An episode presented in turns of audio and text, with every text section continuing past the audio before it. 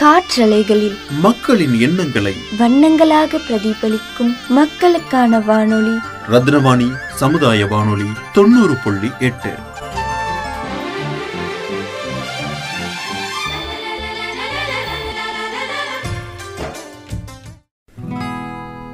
அன்பிற்கினிய நேர்கள் அனைவருக்கும் வணக்கம். நான் உங்கள் சிநேகிதன் மகேந்திரன். காலம் மாற மாற காட்சிகள் மாறுவது போல் புது புது நோய்களும் வைரஸ் காய்ச்சலும் வந்து மனிதர்களை அச்சுறுத்தி கொண்டு இருக்கின்றன. பெரியம்மை சின்னம்மை காலரா பிளேக் மலேரியா டெங்கு காய்ச்சல் பன்றி காய்ச்சல் தொடங்கி தற்போது கொரோனா ஓமைக்ரான் வைரஸ் தொற்றுகள் வரை வந்து நிற்கின்றன. இவைகள் அனைத்தும் மனிதர்களை பாதித்து இவைகள் அனைத்தும் மனிதர்களை பாதித்து உயிருக்கு ஆபத்தை விளைவிக்கக்கூடியவை.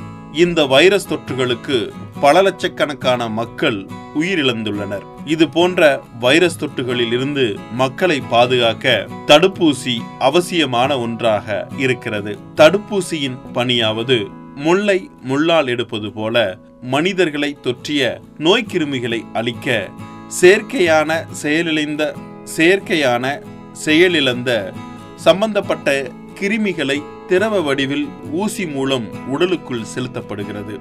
இவை மனித உடலுக்குள் நுழைந்ததும் நோய் எதிர்ப்பு மண்டலத்தை தூண்டும். பின்னர் அதன் செயல்பாடுகள் அதிகரித்து நோய்க்கு எதிரான ஆண்டிப்பாடுகளை உருவாக்குகிறது. இதனால் ஆண்டிப்பாடுகளின் சக்தி அதிகரித்து நோய் தொற்றிலிருந்து மனிதனை பாதுகாக்கிறது.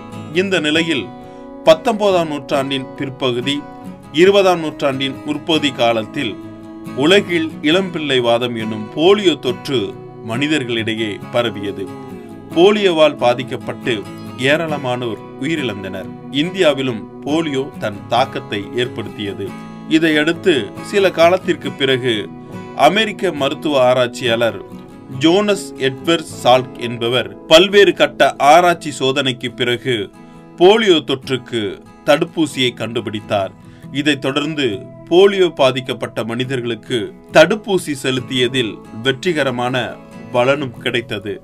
இந்தியாவில் ஆயிரத்தி தொள்ளாயிரத்தி தொண்ணூத்தி ஐந்தாம் ஆண்டு மார்ச் மாதம் பதினாறாம் தேதி முதல் முறையாக போலியோ சொட்டு மருந்து தடுப்பூசி தடுப்பூசி அறிமுகப்படுத்தப்பட்டு போடப்பட்டது.